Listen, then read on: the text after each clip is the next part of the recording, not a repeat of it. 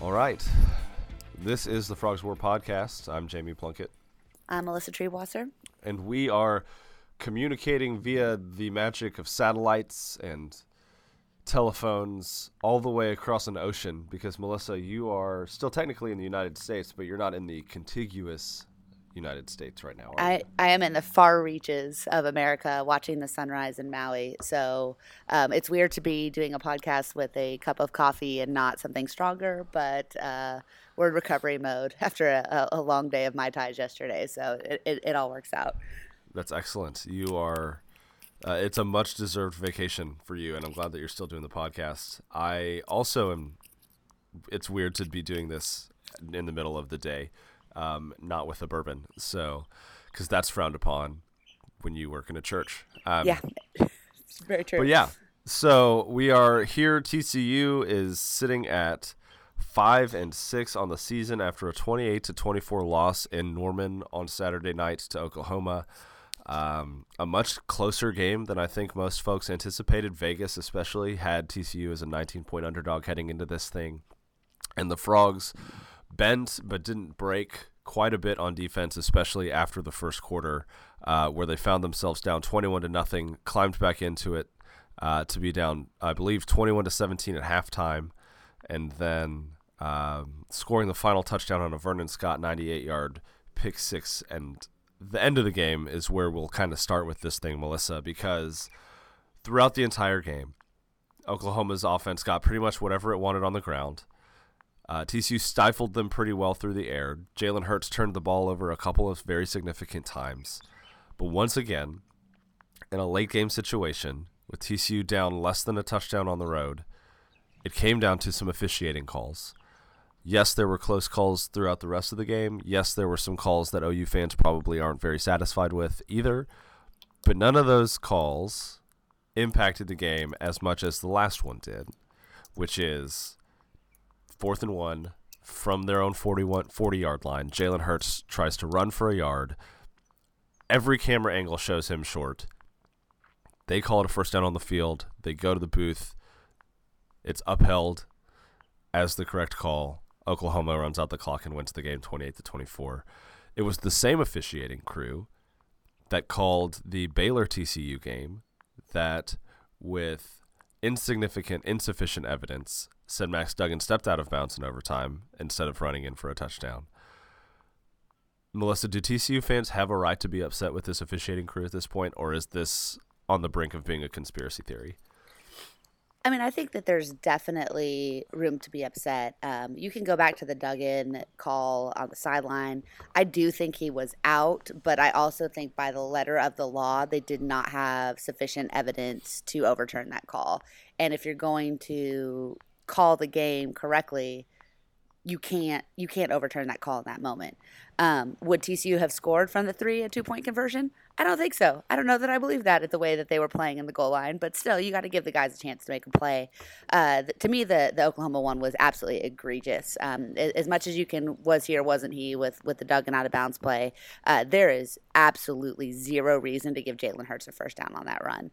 Uh, any you can say oh massive bodies blah blah blah, but he had the ball tucked in tight to his chest and did not get anywhere near the line to gain. Um, I don't know if if it's a conspiracy theory. I don't know if the refs are thinking of oh we got to protect the Big Twelve in this moment. I don't know if uh, if there's any reason to doubt they made the call they thought they were supposed to make. Um, and again. You're talking about, you know, TCU needing to get into the end zone, something that they had not been able to do offensively uh, in quite a while, um, and, and you have a minute to do it but you again you've got to give the kids a chance. Unless it's conclusive one way or the other you've got to give the guys on the field a chance to make a play and to decide the game. You can't have the striped shirts deciding the game at a critical moment for um, uh, you know two teams that, that had a lot to lose on that saturday night norman. It's true. It's true, and you know it's you know it's a bad call, at least in the eyes of TCU, when Patterson says something about it after the fact. Yeah. He's normally pretty reserved, even when you can tell like his body language is revealing that he didn't agree with the call or agree with the way that something happened on the field. Uh, he typically will withhold comment, but he didn't after the Oklahoma game. He said on the TV version it was short. I'll be honest with you. I think it was a poor decision on their part because I didn't think he got past the 41 yard line. You see his reaction on the sideline too as the camera cuts to him, and he is livid. He's furious about that. Um, epic gif, by the way. That's an was, epic, epic gif. It's that's going to be something that I use for a very long time, for sure. Um, waving both arms in the air, just so frustrated, uh, as I think all all of us were in that moment. But he softened his stance a little bit on his conference call on Monday, saying that he was talking with the Big 12 about it. And then on Tuesday, uh, in his press conference, he softened even more, saying, um, you know, that they've they've communicated to the Big 12 about it, and that's kind of pretty much all that he said. Uh, he did mention that he still didn't think it was a first down, but he, as far as tone uh, and delivery, was a lot softer on Tuesday, a couple days removed from the incident versus Saturday night at, right after the fact, um, right after he uh, witnessed it firsthand for himself. But the fact of the matter is, is that TCU went to Norman with a freshman quarterback, a very very young secondary, um, backup offensive lineman on the field, a defensive line that has not performed as well as everybody hoped it had this year and still was within striking distance at the end of the game. You know, you, we're not talking about the first uh, the first down run from Jalen Hurts or the non first down run if Max doesn't throw an interception on the previous possession and instead leads them to a touchdown to take a 31 to 28 lead. You know, the Frogs were in it late against the top 10 team in college football. After all of the things that have been said about this team this year, all of the things that have been criticized about this team this year, that's impressive that a team that has struggled so mightily and everyone's been so down on still goes on the road and performs like that, don't you think? Oh, absolutely. And, you know, there's still a lot of questions around uh, this offense and what uh, what TCU needs to change, what they need to do, what Max Duggan is or isn't. But you know, the thing that I'll say is that there's a lot of reason to be excited about the future. So many of those guys are freshmen, sophomores. Um, outside of uh, Vernon Scott's pick six, nearly every significant play made in that game was made by a first or second year player. All guys that are coming back. Um, you return the the heart of that defense in Garrett Wallow in 2020. You return um, a, a, good portion of the offensive skill players. I mean, Jalen Reagor's the best wide receiver TCU has, but they've yet to figure out how to use him correctly. So it's not none of his fault. Not going to be a huge difference in the way the offense is constructed a year from now. Um, and defensively, when you're starting five freshmen, um, every single one of those guys coming back uh, outside of Vernon Scott, Jeff Gladney, and Julius Lewis next year. I mean, there is a lot of reason to be excited about kind of the moxie of these guys. I don't know if they're just too young to know any different, but they did not seem phased. Um, well, maybe the first quarter they were a little phased by the atmosphere in Norman, but after that, uh, you know, they, they seemed um, to be able to, to hang with the big guys, to hang with the best in the conference. Uh, they did it against Baylor. They did it against Oklahoma. They trashed Texas. I mean, there is there is plenty of reason to to believe that that they're going to right the ship here a year from now. Um, and and I, for one, will ride Max Duggan uh, with them into the battlefields of anything at this point. Um, the kid needs to be a better passer of the football, absolutely. But if anybody doubts that this is a kid that can win a lot of football games for the Horned Frogs, uh, they're not they're not a they're, they're clearly not not really watching the game and the way that his teammates respond to him. I I think he has a chance to be really really great and uh, that run that he had uh, up in Norman Saturday night is just kind of the epitome of, of who this kid is as a football player. It's true. And did he have his best game? No. But did he uh, have some receivers let him down in moments too? Absolutely. I think, you know, I didn't watch this game live. I went back and uh, rewatched it later that night. I was at uh, a dinner, but um, I counted, I think, at least six dropped passes. Like, yeah and not even of the questionable. Oh well, it was a little bit overthrown and he had to jump and it hit his hands. No, like you catch those nine out of ten times, 20, yeah. 19 out of twenty times, twenty nine out of thirty times kinds of passes that just hit people in the hands and fell to the ground. And when you've got a young quarterback or any quarterback, uh, that's a little bit demoralizing to have that happen repeatedly. Oh sure, yeah. So, but yeah, let's. I mean, uh, oh, go for it. Well, well, I was just gonna say that that I think that you know I have seen so many ignorant fans say that we need to overhaul and make significant changes because this is two years of, of a team, you know, looking at looking at capping a regular season with six wins. And again, I say to you, pay attention to the roster, pay attention to the rotations, look at the the age of the guys on the field. TCU is not recruiting the types of freshmen, not signing the types of freshmen that Oklahoma and Texas and Ohio State and like these are guys that are going to need some development. And if there's one thing we know about this TCU, TCU coaching staff is time and time again they develop players. Um, you know, I think we were looking at Ochaun Mathis as a guy that we expected to be better, and forgetting that the kid's you know in his in his second a year, redshirt like, freshman. Yeah. yeah, and and you know, if you look at the way he's improved throughout the season, sure he's been bottled up. Part of that you could say is youth. Part of that is that he hasn't had a lot of help on the other side as the frogs have kind of rotated guys in and out. But but that's a kid that's going to get better because we know that that kind of player gets better under Gary Patterson.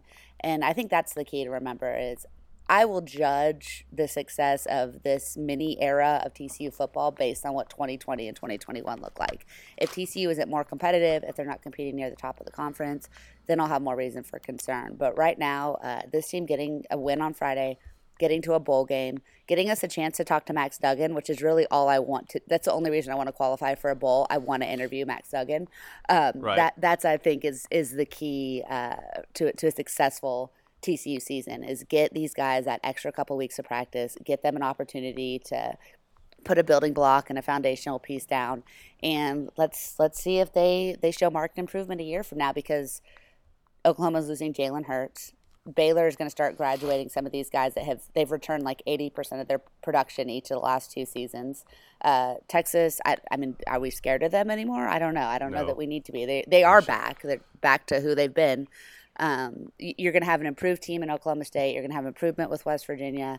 But at the end of the day, like this is this is the soft spot of of Big Twelve football. This is a time to take a leap, and if the TCU can be one of those teams that takes a leap, then then there's no reason to doubt what the coaching staff is doing. I agree completely. And to your note about how much uh, growing up this team has in front of them, here's a list of impact players from Saturday night who are sophomores or younger. You ready? Mhm. Max Duggan, Taye Barber, Tevailance Hunt, Pro Wells, Ardarius Washington, Nook Bradford, Trevon Moehrig, Wyatt Harris, Dee Winters, Ochaun Mathis, Keon Stewart, Tre'Vius Hodge- Hodges Tomlinson, Parker Workman. All of those guys are sophomores or younger. All of those guys made big plays on Saturday night, especially a guy who I have absolutely fallen in love with this year, Ardarius Washington, who had 14 total tackles, nine D. solo Winters. tackles. Yeah, Dee Winters added like 13. Those two guys were all over the No, place. Nook Saturday Bradford. Night. Nook Bradford had. Oh, 13. Nook. That's right. It was Nook. Yeah. So Nook and Ardarius, two uh, two freshmen, a true freshman in Nook and a and a redshirt freshman in Ardarius Washington, had 27 tackles between the two of them, including two and a half tackles for loss and a forced fumble. just unbelievable. Just and Ardarius Washington is the kind of guy that has a chance to be one of those all-time safeties at TCU. Just a ball hawk, uh, throws his body around, undersized, but just just plays angry and with a chip on his shoulders. Um, he he's going to be a lot of fun to watch next year. I have a feeling. Um, and, and when you put him with Moehrig and Bradford, and remember you'll get um, uh, uh, who's the guy that got hurt in the the Baylor game um, that had the had the interception. Uh, Oh, like Kendrick, Lakend- Kendrick Lakendrick Van Van Zandt. Zandt, yeah. You bring him back, now all of a sudden you're looking at kind of a vintage TCU secondary, but dudes that are big outside of Washington. So, so yeah, I mean, I, I think disappointed. Um, you know, there there are no moral victories. I I, I liked Mason's Monday morning uh, quarterback article as I always do because because he's fabulous. But you guys have got to quit telling him he can't uh, not right for Frogs War. We don't want his head to get too big. His ego, Keep- his ego is as big as it's ever been right now. yeah, it's and and, and well deserved. We we love the dude, but um, but yeah, I mean, I, I think that that they show this team has something. They just aren't ready for prime time yet, and I think a year of seasoning. Um, and, and we could we could see a team that is looking more than to ruin everybody else's seasons, but looking to make something special of their own. Absolutely, absolutely. I think my biggest takeaway from this game is that in the in the face of adversity, TCU stood tall. Yeah.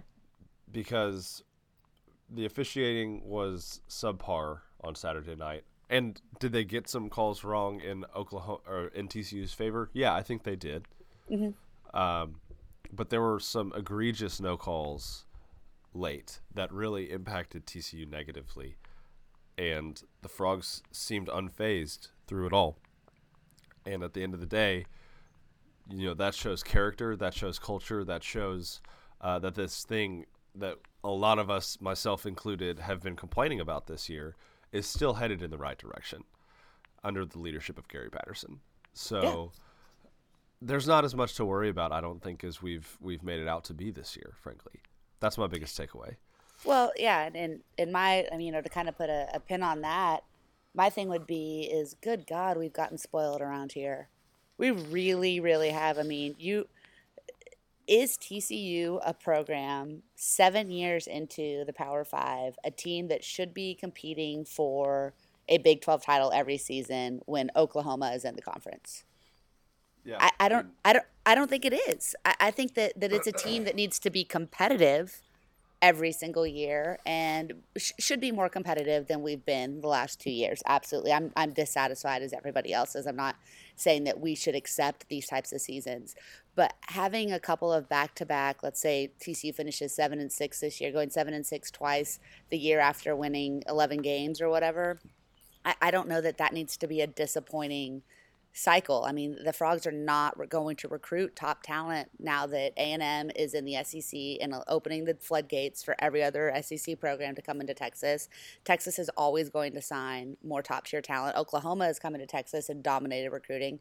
TCU is never going to be the team that is signing, you know, 12 four stars and a five star every single year it takes time to develop the types of players that Gary Patterson has been successful with. And so if there is a down year every three years, I'm okay with that if I see that it's going to cycle back up. And so two years in a row has been a little bit of a struggle and has been disappointing. But by the same token, if the Frogs go back out and, and win next year and win in 2021 and cycle back upwards on the strength of this this freshman quarterback developing um, and this, these young defenders developing, then then I think that we need, like you said, just slow our roll a little bit here um, on the Gary Patterson doesn't have it anymore hype train. I, I just I think that that's an unfair way to evaluate this program in this state, competing with these other programs nationwide now. Um, give it a little bit of time. Let Patterson develop the types of talent that he likes to recruit, and let's see if they if they improve next year and if they if they are nationally competitive competitive in 2021, which would be my expectation. Absolutely, I totally agree. Melissa, let's take a quick break and then we will come back and talk about the Texas effect and the national perspective of the Big 12. All right, we are back. And Melissa, the new college football playoff rankings came out on Tuesday night. They are a little bit shuffled around with I'll read you the top 10, okay? Starting at number 10. Penn State Number nine, Baylor at ten and one. Number eight, Minnesota at ten and one. Number seven, OU at ten and one. Number six, Utah at ten and one. Number five, Bama at ten and one. Number four, Georgia at ten and one. And then you have the three undefeated teams left in the in the country: Clemson at three, LSU at two, and Ohio State moves into that number one spot after they beat Penn State on Saturday, twenty-eight to seventeen what's your kind of first observation of these rankings, Melissa?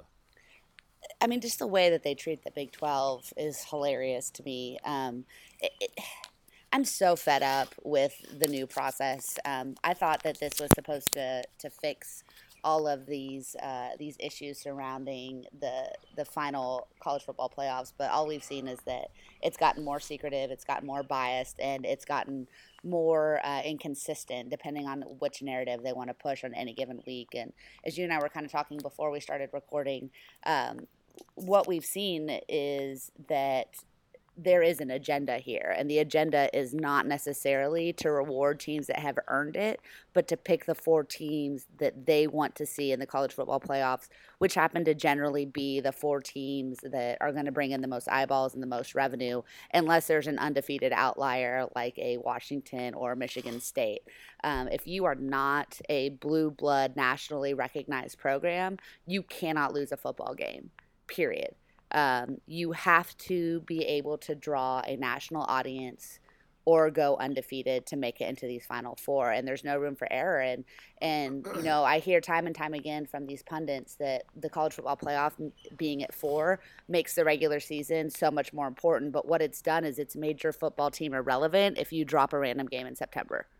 Um, a tcu a baylor um, you know, uh, any of these these small brands you know, national brands or whatever don't have a shot the minute that they lose a game. Baylor's playoff percentage is 3%, despite the fact that they've beaten a ranked Ohio, uh, Iowa State. They've beaten a ranked Oklahoma State. They've have a one score loss that needed a ridiculous comeback against a ranked Oklahoma team. Um, Baylor has not won pretty, but the fact is they won, and the fact that the College Football Playoff Committee is making me defend Baylor is the most offensive part of this whole thing. So, so here's my uh, question to you. Here's my yeah. question to you. If Baylor isn't ten and one right now, right now they're sitting at nine. If they beat Oklahoma and are currently eleven and zero, where are they ranked right now? I'd still think they'd be outside the top five. I you think, think that you be, would. You think Georgia and Bama at ten and one would still be ahead of both? Uh, both Absolutely despite okay. the fact that you could argue that the schedule, especially in the SEC East, is not nearly as challenging as the Big 12 schedule is this year. Um, and and outside of LSU and Alabama, and I guess you can throw a bone to Texas A&M. The SEC West is pretty weak too. Mississippi, Mississippi State, um, uh, I don't even know who else is in that. Vander, I mean Vanderbilt is an SEC. I mean there there are a lot of really really bad teams in the SEC, just four and seven types. You know, guys that aren't going to make bowl games.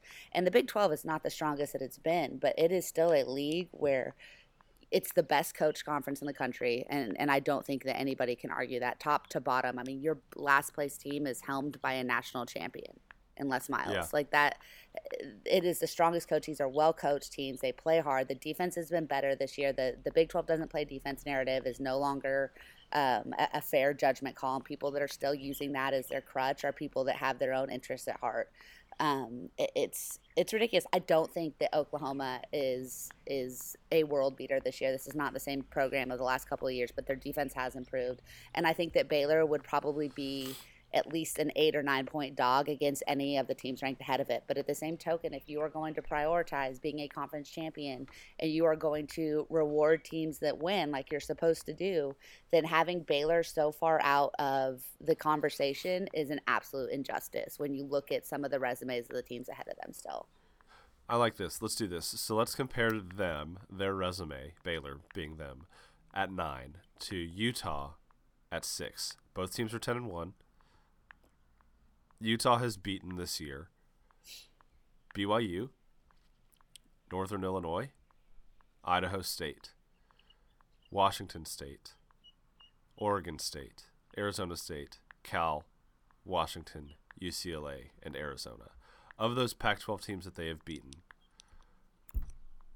uh, Cal, Washington, Washington State are all six and five. Arizona State is six and five those are the best records of the teams that they've beaten in conference. They lost to USC, who is no longer ranked, I believe, in the college football rankings. Let me double check. Oh, they're 22. Okay, so their best which is ridiculous. Opponent, their best opponent that they lost to is ranked. USC That's is it. only ranked to to prop up Utah, by the way. I mean, USC is not one of the top 25 teams in the country this year. No, they're not. So what what I'm hearing then is that the college football playoff committee values this Utah resume over what Baylor has done, which let's go and let's look at Baylor's schedule now, which I hate that I'm even typing in this website. I know, and we'll the computer's going to remember it forever, Jamie. Uh, I still get someone keeps signing me up every year for like Baylor athletics emails, and I'm gonna find them one day, yeah. and I'm gonna Liam Neeson them so hard when I do. So Baylor, they I mean they're they they SFA, UTSA, and Rice are their three non-conference wins. Okay, they beat Iowa State, currently ranked. What did you say? Twenty something. Where are they? Uh, They Iowa are State 23. is 23rd. So that's one ranked win versus no ranked wins for Utah. They beat Kansas State in Manhattan. They which beat has been ranked Tech. on and off. Yes.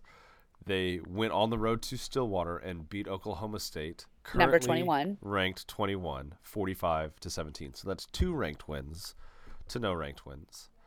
They beat West Virginia. They went on the road and beat TCU. Like you said, they blew a a huge lead in a ridiculous way to a top 10 team in Oklahoma and then they thumped Texas at home in Waco. A, a Texas team is- that, by the way, is being used to prop up LSU's argument is number one But here's or number thing. two or whatever Here's the thing. Um, Utah's best wins are all over six and five teams. Like, like eighty percent of their wins are over six and five teams or teams with a losing record. Baylor has beaten a team that is seven and four, eight and three, seven and four, six and five. That's Iowa State, Oklahoma State, Kansas State, and Texas. Then they should have beaten the team that's 10 and 1 and ranked that they have another chance to beat in the Big 12. I just don't understand how that resume is less appealing than Utah's at this point. Well, I don't understand how I don't understand how Minnesota's resume is more appealing. Yeah, they beat Penn State. That's one ranked team. But Minnesota, I I said this before the Penn State game. Minnesota, uh, their first seven games of their schedule, TCU would have been seven and zero. yeah. I don't think I I, mean, I- said it out on the podcast, but I said it on Twitter. No, you did. You said it on the podcast too. We talked about it. Yeah. Um, well, and, and I think the Utah thing, like, it's really hard to not look at that. I mean, what they really were trying to do with Utah was set that up so that if Oregon hadn't blown it in the desert last weekend, uh, Oregon is a, is a nice national brand to be able to get out in front of people. And then you also need to throw the Pac 12 in the a bone because it's been a couple of years since they've been in the playoffs. Uh, so they were using Utah to prop up what they assumed would be Oregon, and then Oregon, you know, crapped the bed here last weekend. So Utah is is we really need a Pac-12 team. I don't think I think Oregon's going to beat Utah in the Pac-12 championship and leave the Pac-12 out again, and we're setting this up for Alabama to get in. That's what I really think is going to happen.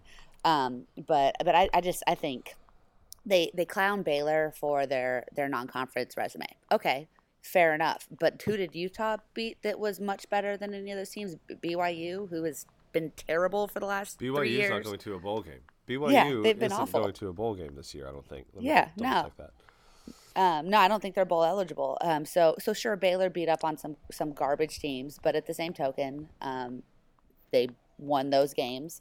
Uh, Oklahoma, if you want to punish them, they at least tried. I mean, they scheduled Houston and UCLA, and those we all know that those schedules are made years in advance. Houston has been one of the best Group of Five teams over the last several years, and there was no reason not to think that UCLA was going to turn it around under Chip Kelly a little bit quicker than they did. So they made an effort to at least schedule difficult. I mean, this is a UCLA team that that took a that beat Texas A&M not that long ago, you know, in, in a non-conference game, um, a kind of a crazy one. But um, and and the argument that and, and if you don't if you want to say okay these are all the reasons that Baylor isn't good enough, the argument for keeping Oklahoma behind Utah and Alabama um, has a lot to do with their defense. So I did a little research um, and I put this out on Twitter. But do you know how many points per game Oklahoma is giving up?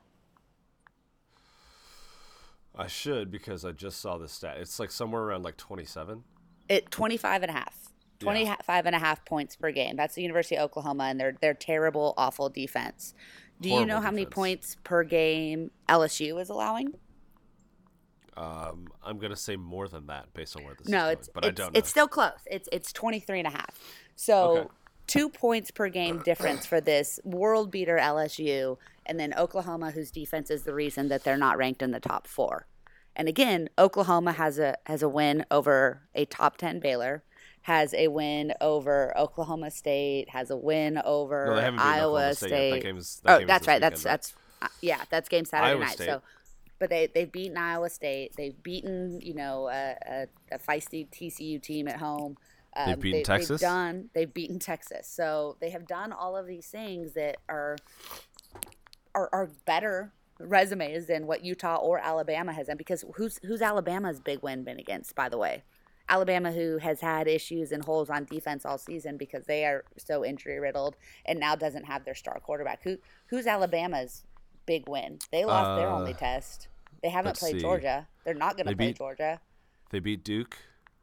Oh, good. Okay. Here are the teams that Alabama has beaten this year: Duke, New Mexico State, South Carolina, Southern Miss, Ole Miss, Texas A&M, Tennessee, Arkansas, Mississippi State. Uh, what is that? What is that? Oh yeah, Western, the, the one they Western Carolina. I couldn't. Yeah. I couldn't ID the logo. Sorry. We're, we're gonna Western we're gonna give Baylor a hard time for their non-conference scheduling, and and Alabama has played two FCS teams. They're zero oh and one against ranked teams. Yeah, and and their best they have they're gonna have wins over maybe two, maybe three bowl eligible teams, and not gonna play for a conference title. But they're but they're number five in the country. They're number five in the country because they're Alabama and for no other reason. It's uh, you're absolutely right. You're absolutely right because they let's see, A and M is seven and four. That's a bowl um, team. Tennessee is six and five. Bowl team, but barely. Other than that, the teams that Alabama has beaten all have losing records as far as teams in the SEC are concerned. Yeah. So again, I, I, think it's time to change the narrative. The SEC is not the best conference in the country anymore. It just happens to be incredibly top heavy with programs that have won a lot historically. Alabama, right now, today, with the injuries that they've had, is not a better football team than Oklahoma. They might beat Baylor, but I, I, think uh, Bama. Yeah, I think Oklahoma could beat Alabama. I really no do. Absolutely. With no Tua. Yeah. With no Tua. And with Jalen Hurts, you know, revenge game. Not really a revenge game. I mean, the guy won two titles with them, but yeah, you know, there's some extra motivation there probably. Yeah. Yeah. Give me and Oklahoma. It, Will Baylor win that game? Probably because Baylor tends to get hyped up for big games. Yeah. I, I think I, I think it'd be competitive. Again. Yeah, it'd be it'd come down to the fourth quarter. So it, it's I'm just like I said I you know I, I, wrote this last week in my midweek musing. I don't think all the the college football playoffs has done is made things more convoluted, more confusing, and more favorable to those that that have the big names or the big eyeballs behind them, and um, it's made the whole season less enjoyable unless your team happens to have one of those magical undefeated seasons, which happen less and less now. All right, so tell me this, Melissa, where give me from top to bottom, one to five, the your Power Five conference rankings based on where you think the national media would place them. Where the national being, media one, would place them? Yeah, so like one being the best, five being the worst Power Five conference. Would you rank I think for me? The SEC would be number one according to the media. It doesn't matter what happens in the SEC; they will be number one because that the, there's no more dedicated fan base than people that have nothing else to do. Um, whoops. Uh, so they would be number one. Yeah. Uh, I would say the Big Ten is number two, which also is incredibly laughable to me. But okay, Big Ten would be number two. Um, number three, man, I just I think the Big Twelve has been so disrespected this year in the name of pumping up these teams that they're trying to do. That I, I think normally the Big Twelve would fall third. Um, but this year, I'd almost say that it's it's dropped to fourth um, behind the Pac-12 based on um, the way that they're talking about uh, the the top teams. Um, so I guess I'd go Pac-12 third, Big 12 fourth, and ACC fifth.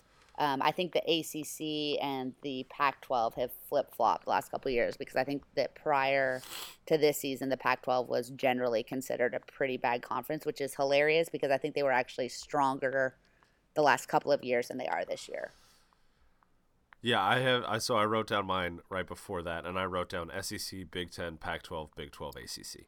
Yeah, so we're we're pretty and much in agreement. And at the beginning of the year, I don't think I would have written them in that order. I think I would have yeah. written SEC, one A, Big Ten, two A, Big 12, three, ACC, Pac-12. Is probably what I would have gone with at the beginning of the year. But for some reason, we're inflating a very mediocre Pac-12. Yeah. And I don't I don't understand why. Like, did you see any of the Oregon Arizona State game on no, Saturday I didn't night? get to watch any of it. Yeah. I set that one to record as well because I just wanted to see what the Oregon hype was about, and Uh, Herm Edwards' team kicked their ass. I know that it was a close score, but Oregon looked awful Yeah. in that game. Uh, whatever the quarterback Hubert or whoever he is, I- Herbert, he- yeah.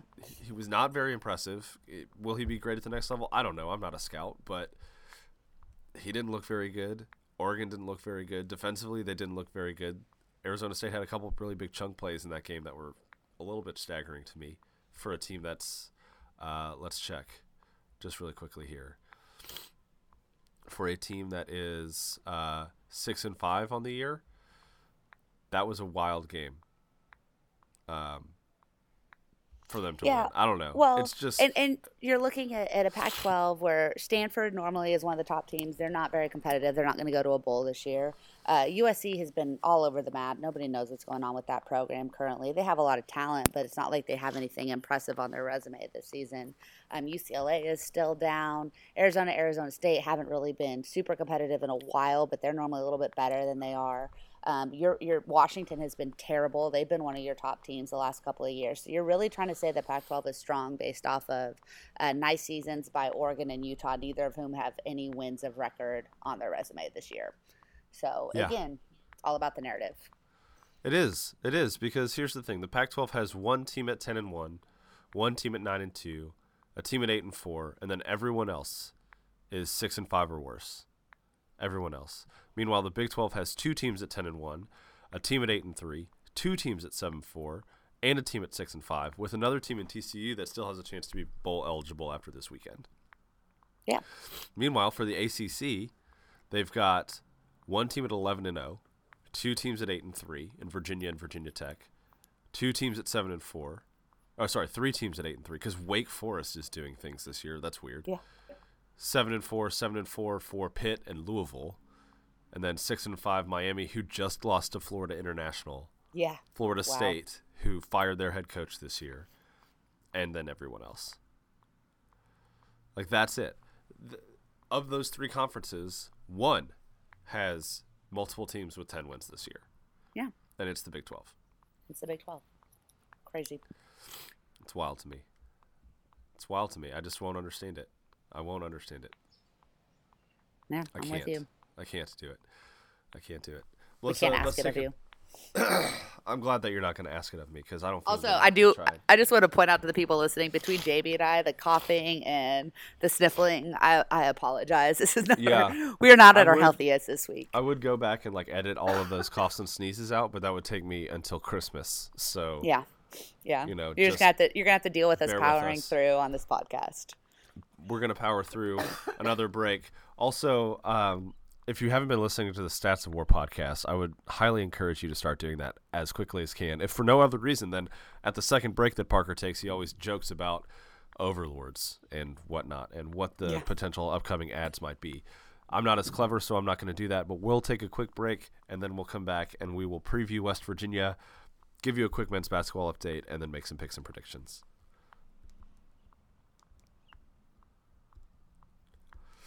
All right, Melissa. TCU's at five and six. One game left on the regular season schedule to get to bowl eligibility. They play West Virginia on Friday at home at three fifteen. Why is it important for TCU to win this game? Well, like we said earlier, getting to bowl eligibility is absolutely critical for TCU. Um, when you have a team where the majority of your playmakers are underclassmen, that extra bit of work in those weeks and preparing just for one opponent um, is a huge difference maker. And you just need that time for this team. And like I said earlier, selfishly, I just really want to get a chance to talk to Max Duggan. And TCU puts a kibosh, TCU football puts a kibosh on talking to freshmen um, until bowl season. So they would be forced to make Max available. And I think we would all like to hear from him after this magical season that he's putting together. Um, but yeah, I, I just, I, there's no negative to going to a bowl game. And I wrote a piece uh, today, uh, which would be Wednesday, um, for those of you listening to it not today, uh, about the Sun Bowl and that first kind of modern bowl win for the Horned Frogs. The Sun Bowl was not a super prestigious bowl. It's not something that we look at now as as a game that you're trying to get to. And I think that if TCU ends up in, let's say, the First Responders Bowl or the Liberty Bowl, neither of those are, are sexy bowl games necessarily, but uh, you don't know which game is going to be the one that turns the season around. And and Patterson said before the start of the Frogs four game win, four wins to, to end the season last year that that you never know what game's going to start a 20 game win streak. And I think for a young team finishing on a high note, finishing on, with a bowl win, um, building some positive momentum, sending your seniors out because we do have some really really uh, critical seniors on this team, and Sewo and Darius, and this is probably the end of the line for Jalen and and Ross Blacklock too, and letting those guys go out with an opportunity to play one last game, win a trophy. Um, and finish with a winning record. Um, those are the the program things that, that are important. That's how you build a brand and build a name. And so uh, people still talk about the Cheez It Bowl. Nobody was excited about the Cheez It Bowl. And yeah, it was the ugliest game in history, but it's something that that gives gets people talking about TCU, and that's that's never a bad thing. That was the single greatest game in the history of athletics. Single greatest game in the history of athletics in any sport anywhere. Yes, I agree. I think too that, um, like like you said, the extra practices can't be understated for such a young team. You get twenty extra practices, and you're literally not allowed to have those if you're not bowl eligible. So, getting that just under your belt for a young squad is it, it would be so significant. Win or lose the bowl game, like that's yeah. that's relatively irrelevant other than you get one more chance to see guys like Jalen and, and, Ross Blacklock play. But um, the practices is, and that's what Patterson has always stressed too, is that it's so important for young guys to get those extra practices under their belt heading into spring ball, so that it's it, it kind of bridges the gap between the end of the regular season and spring football a little bit better for some of those kids. Well, and, and just Patterson's personal record of, I mean, there's only been two seasons since he took over. The Frogs haven't made a bowl game. You don't yeah. want to be that third season. Like you just, you don't want to do that. That's, that's kind of what he's been hanging his hat on and rightfully so. I mean, uh, why would you not want to play another game? Um, I understand fans of five and seven teams that get in because of APR. Like that to me sounds like not a team that should be playing in a bowl game. But if you get six wins, you should be excited about a bowl. And if you have a chance to go, I've been to the Liberty Bowl. That's a great, it's a great venue. Memphis is a great town around the New Year's Eve. First Responders Bowl would be awesome because it's here. Um, that would be nice. Um, Bowl, obviously, is the greatest bowl game in, in, history, and it was really, really fun last year. Great venue, great atmosphere. And so, um, if, if the Frogs have a chance to play another game, get those practices, there, there really is no negative to being a bowl team when you get to that sixth win. I agree. I agree. But in order to do that, the Frogs have to get past West Virginia, four and seven Mountaineers under first year head coach Neal Brown, who came from Troy, I believe. Mm-hmm. Is that correct? Troy, um, to lead the Mountaineers after Dana Holgorsen left to go to Houston. Uh, and we've seen how that's worked out for him this season as well.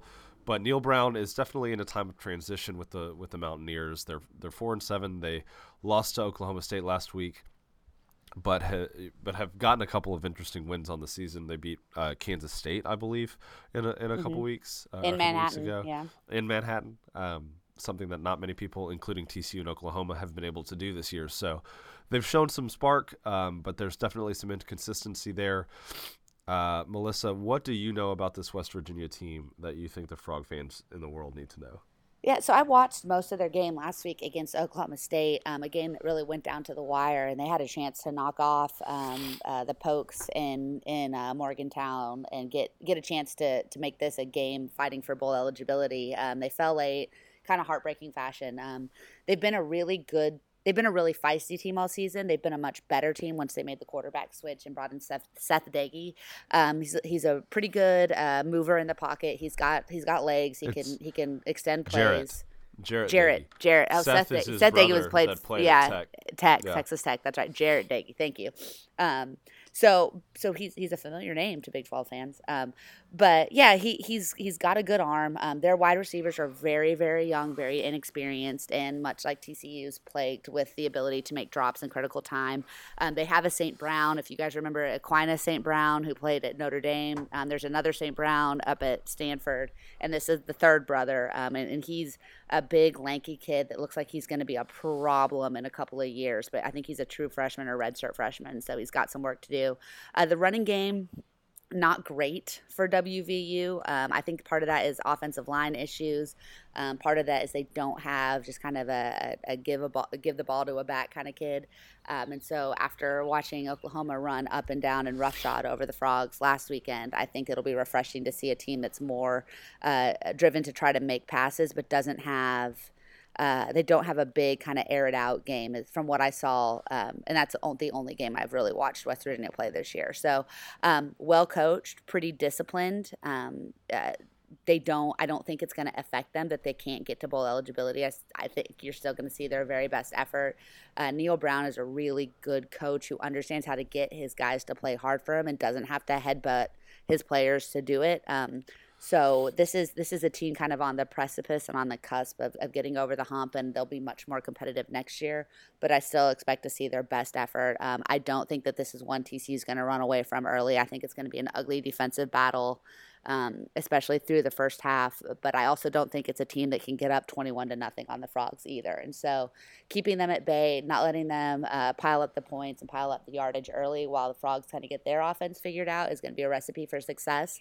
Um, definitely, I think the way they can win this game is just to to really try to dominate on the defensive side of the ball and, and wait for West Virginia to make mistakes, which I, I think that they will do. I agree. You know, and I think a lot of people look at a first year head coach and say, well, he's the reason that maybe they're struggling this year as he gets his system in place and all this other stuff. But if you look at West Virginia's offense too and who they lost from last year to this year, I mean, they lost Will Grier, their three best receivers, uh, their starting tight end, and their starting left tackle, all of whom are now in the NFL. So they're in the same situation that TCU is in, where they've got so many young bodies who are growing up, and then the added pressure of a first year coach as well. It's impressive to me almost that they're four and seven, and that they've been in some of these games late. Like they, sh- they had multiple opportunities to beat Oklahoma State in Stillwater last weekend. They've had multiple games where they've been within a play or two of pulling off of a, pulling off a win. And so, yeah, I mean, they started they started out the season three and one with wins over like NC State, and and so they they showed some promise, especially early. Um, and so I totally agree with you. I don't know that this is necessarily a game that TCU is going to run away with. I don't think West Virginia is talented enough to get a big lead on TCU either. I see this game. Uh, obviously, the Frogs have more to play for because they're on the brink of being bowl eligible. So I wouldn't be shocked to see TCU come out with a little bit of fire early um, Max Duggan slinging it around a little bit because West Virginia is a very good run defense. The last, I believe, three weeks or so, last four weeks, they've been holding opposing rushing uh, players to less than three yards a carry, hmm. which is top 10 in the country over that time period. So getting Max involved early is going to be super important. Getting those receivers involved early uh, and hoping that they catch some passes and, and build confidence early will be super important. But in the end, this isn't going to be a West Virginia team that is capable, I think, of really kind of blowing the doors off of things, especially offensively. So expect the Frogs to be in it. I wouldn't be shocked if the Frogs maintained somewhere between like a four and 10 point lead for the majority of the game before maybe scoring a touchdown late to really put it away. Um, but yeah, I think this is this is a a good opponent for TCU to have the last weekend of the regular season as they try to become bowl eligible. Yeah, and I expect uh, to see a lot of what we saw Saturday, which is Max Duggan designed runs. Um, I hope, despite the fact that West Virginia is one of the better teams against the run, that we find a way to get Sewo and Darius a little bit more involved. Um, I, I, I've hated how this season has kind of come down as far as getting your two senior running backs the ball. I know part of that is performance based, part of that is scheme, part of that is who you're playing. But by the same token, um, I'd like to to to keep Max upright here a little bit more. And he's gotten better about sliding and stuff, but I think it's important to to get those guys to run to try to to to get the running backs the ball, especially down in the red zone, and so that you can make play action a little bit more effective. I don't want to establish the run. I would never do that, Parker. Um, but I just think that with the amount of running plays TCU is calling, the fact that so few of them are going to the running backs is concerning, and um, I'd like to see them at least at least have a, a bit more of an impact on the game uh, Friday afternoon. Yeah, I agree. I agree with that. Uh, you know, I mean, and, and you say, you know, their impact has been lim- limited this year. Think about this. You know, Max Duggan is the second leading rusher on this team as far as yards and touchdowns. Yeah. He's got and probably carries. uh, he's got, uh, yeah, he is. He's second in carries with 122. He's second in yards with 532, and second in touchdowns with six. Sewo has 120 carries, so he's got two fewer carries than Max this season for 507 yards and seven touchdowns. While Darius has 141 carries for 792 yards and six touchdowns as well. Like the running game is is fine, honestly. All of them are averaging over four yards a clip. I you know I th- I think it's really important for for a young quarterback to to be comfortable doing what he does well. And so they've done that in the with regard to the running game. Yeah. This should be an opportunity with the run defense that you're facing. And we said this before Iowa State too, right? Like they have to establish the pass early.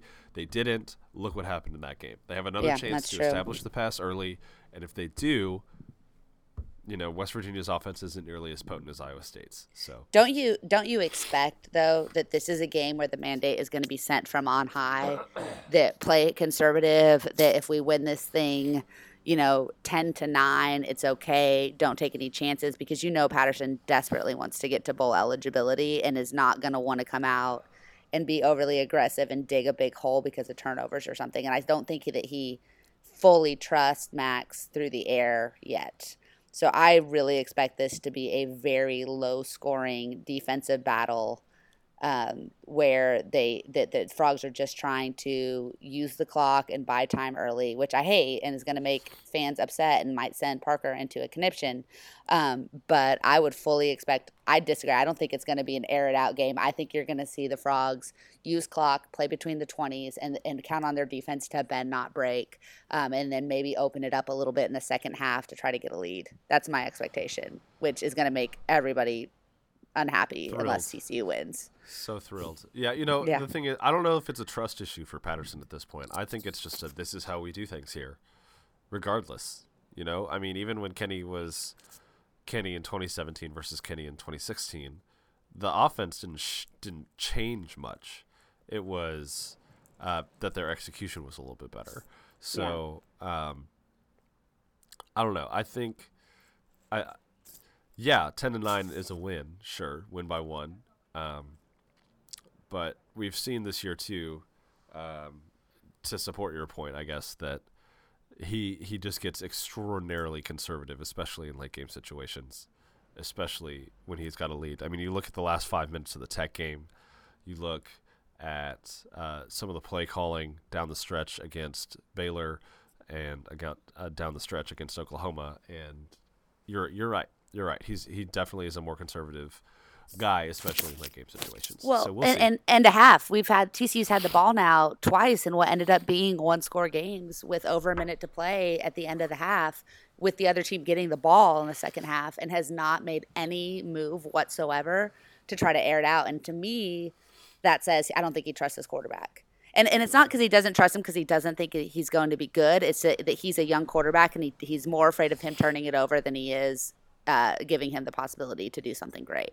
And that, I mean, that's just, and when he said that, you know, after uh, after the Baylor game, that they they were afraid of turning it over and giving Baylor the ball right back in their own territory, uh, not realizing that you'd probably be throwing the ball deep, and so, you know, you're you can add another twenty yards or whatever else. Um, trust your right. defense.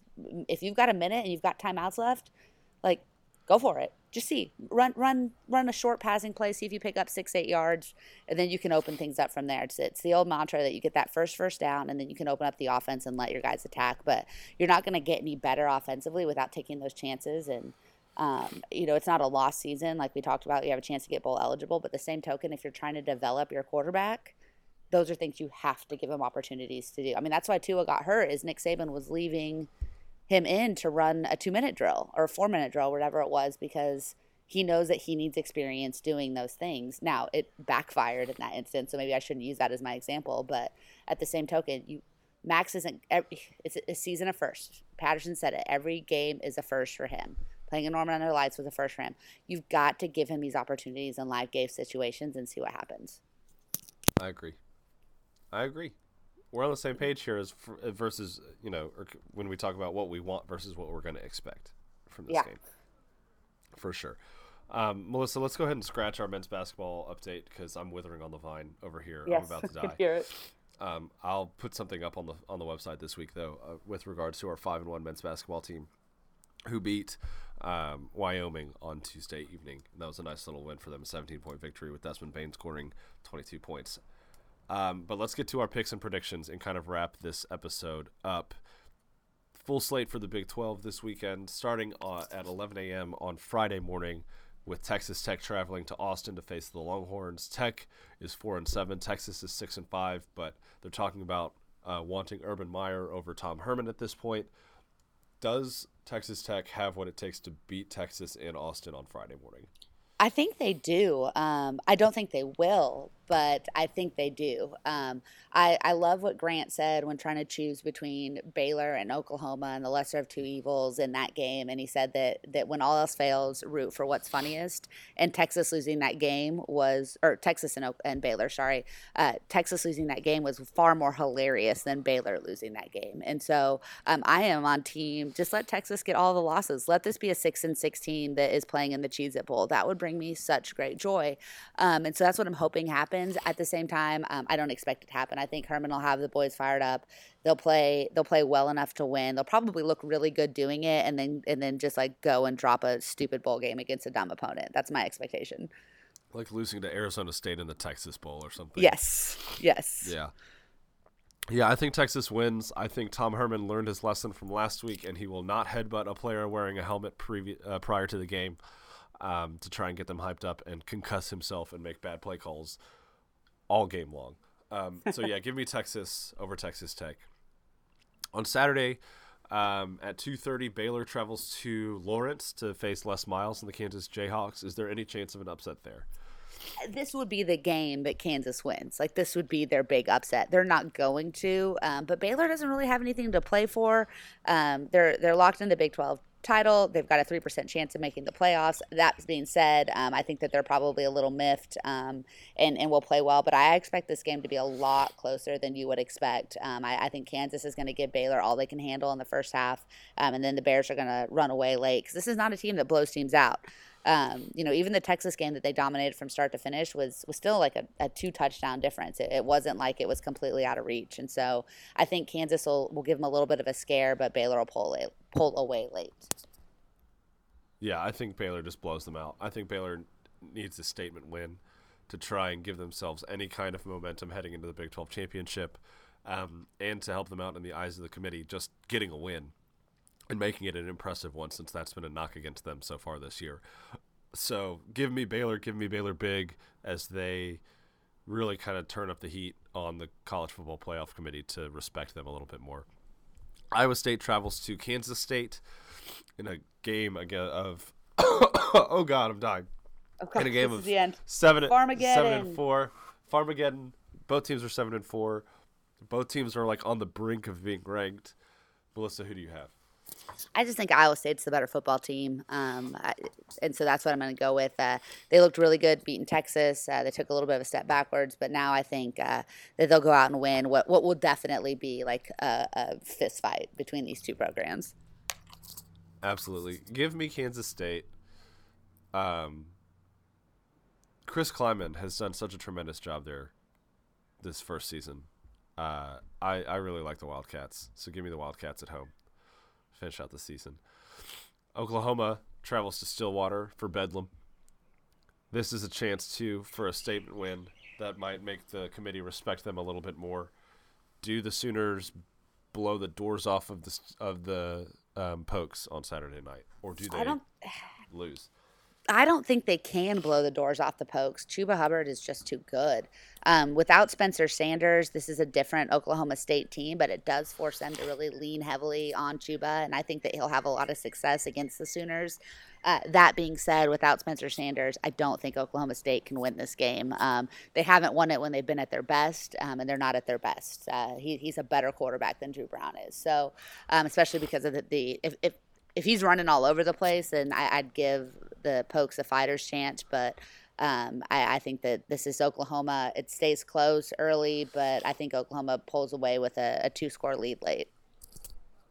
Yeah, I think Oklahoma does blow the doors off of them. I don't. I don't know that uh, Oklahoma State can keep up, and it's bedlam. I I think that uh, Oklahoma wins going away, some somewhere around like forty two to twenty one, somewhere around there. Um, there are a couple big games around the country too uh, that we should make note of, Melissa. Starting on, um, uh, no, we're gonna skip Virginia Tech, Virginia, because I don't care about that game at all. Uh, we'll skip straight to Saturday, and we'll talk about Ohio State. Can they get eight straight wins over Michigan? Will Jim Harbaugh still be lacking in that category as far as Michigan fans are concerned after this game? I just, I still don't think Michigan is very good. I know that they've had an impressive run here down the stretch by beating absolutely nobody of consequence. Um, but I just, I don't think that that's a, a, a top football team. And so I think it's going to be, um, it's a rivalry game. And so, you know, I, I don't think that necessarily it's going to be super ugly early, but Ohio State's going to run away with this one in a big way. Um, I agree. Ohio State's going to kill them. It won't be close. Jim Harbaugh gets fired after the game. Ooh, no hot takes. We've who are they going? Who are they going to replace him with? I don't know. A Michigan Urban Meyer, probably. Oh, Matt Campbell. God. Matt Rhule. Matt Rhule. No, I'm here I'm here for the I'm here for the James Franklin to USC, Matt Rhule to Penn State. That's no, what James I'm hoping Franklin's, for. James Franklin's going to go to Texas. No, that's just a joke. Jason Garrett is going to go to Texas after this please when they fire please two birds with one stone, baby. Let's do it. Two birds with one stone. Love it. Uh, Alabama travels across the state to play rival Auburn in a game that will probably be weird without Tua. Who do you have winning this one? I still think that Alabama's better than Auburn, um, but I do think that not having Tua, I mean, what are, they are replacing Tua with like a three star. This is not. This is the one place where Bama does not have five stars just piled up as at quarterback. Um, but I, I think Alabama gets this win, and they do it impressively enough to convince the committee that um, that they're better than Georgia when Georgia loses to LSU in the SEC championship game. I think That's all they want. I think I think Auburn wins. I think Auburn Oof. wins this game. It's on the road for Alabama. They've had a couple of cl- they have they have beaten nobody of consequence so far this year, as you mentioned earlier. Uh, I think I think Auburn wins this game, and Alabama's out of the conversation all the way. Which opens it up for Utah. Utah, unless they lose to whoever Oregon. Has, whoever has a more impressive two game stretch between Utah and Oregon. Yeah, uh, well, Utah yeah. Whoever wins their next two games. Yeah, I think I think that opens the door for them. Um, the next game to look at, and here I've got a question for you following this up. Who do you think wins Wisconsin traveling to Minnesota on Saturday? Oh God, uh, Wisconsin's just not great this year, but they have the better player um, in in their running back, um, J J T Taylor. I don't remember his name. Um, uh, man, Jonathan Taylor. Mm, Jonathan Taylor. Thank you. Um, oof, God, Minnesota has to win this game for this to be the season that they are claiming it is, they absolutely have to win this game. It's at home, so I'm going to give it to them. I don't feel great about it. This is the kind of game that Wisconsin always seems to win. Um, the the game that messes everything up for everybody else. Yeah. Or they lose the game that messes everything up for everybody else, but we won't talk about that. You know, Minnesota lost to Iowa two weeks ago and they accumulated 140 more yards on the ground in that wow. loss. Um, and I I think something similar is, is going to happen this week. I think I think Wisconsin wins on the back of their running back, and on on the back of a strong defense. But here's my question: because Wisconsin is sitting at number 12 right now at nine and two, Minnesota's at eight at 10 and one, and Baylor is in between them at nine at 10 and one. Baylor's playing Kansas. Wisconsin is playing Minnesota. If Wisconsin beats Minnesota and does so convincingly, do they jump Baylor? No. Beating a ten, beating a top ten team, versus watching Baylor just rack up a win against Kansas. You don't think the commit there's there's no chance that that ten and two Wisconsin will be ranked ahead of eleven and one Baylor. No, but I will say this: if Baylor loses to Oklahoma in the final rankings, Wisconsin will be ahead of Baylor, and that will be the buffer game that keeps that's that keeps Oklahoma out of the playoffs if Utah Probably. wins. That that would be that'd be my guess. Um, whew, man, that's a. Is this is this game for a berth in the Big Ten championship, or has Minnesota already locked it up? Uh, I think Minnesota has already locked it up. Let me scroll. D- does does. Washington does uh, Wisconsin have two conference losses on in their division? I guess would be the Uh, no. So yeah, Wisconsin is six and two in conference. Minnesota is seven and one. So maybe they don't have it all locked up. I wonder if Wisconsin wins if they go over Minnesota to play Ohio State. are those is that the division? Those are the divisional. Yeah, 'cause so in the East you've got Ohio State, Penn State. This is in order: Ohio State, Penn State, Michigan, Indiana, Michigan State, Maryland, and Rutgers. In the West you've got Minnesota, Wisconsin, Iowa, Illinois, Purdue, Nebraska, and Northwestern. So in the West you've got Minnesota at seven and one, Wisconsin at six and two, and Iowa at five and three. So Iowa's out already. Yeah. But I think if Wisconsin beats Minnesota, they go to the Big Ten championship against Ohio State. God, wow. So so Minnesota goes be from wrong. at being a top ten team to not even playing for a conference title. That would be wow. Row that boat, mean- PJ. Row it. I mean, like, does it like would it be? I mean, it sucks more for Minnesota than it would for like an Ohio State. Yeah. Yeah. No, I mean it, it's it's the uh I mean, unless you're Alabama, that's a recipe for disaster. If you're Alabama, then not playing in your conference championship is the best way to get into the playoffs. Yeah, you're absolutely right. So yeah, I'm looking at the Big Ten website right now, and it still says the champion of the West Division will be the designated home team for this year's contest, and will face the champion of the East Division, Ohio State. So whoever wins yeah, this, this game on Saturday between Minnesota and Wisconsin will play Ohio State in the Big Ten championship. I can't wait for um, uh, Wisconsin to roll over and die against Ohio State again. That'd be awesome. Well, no, it's just it's Minnesota's turn to lose 55 to nothing.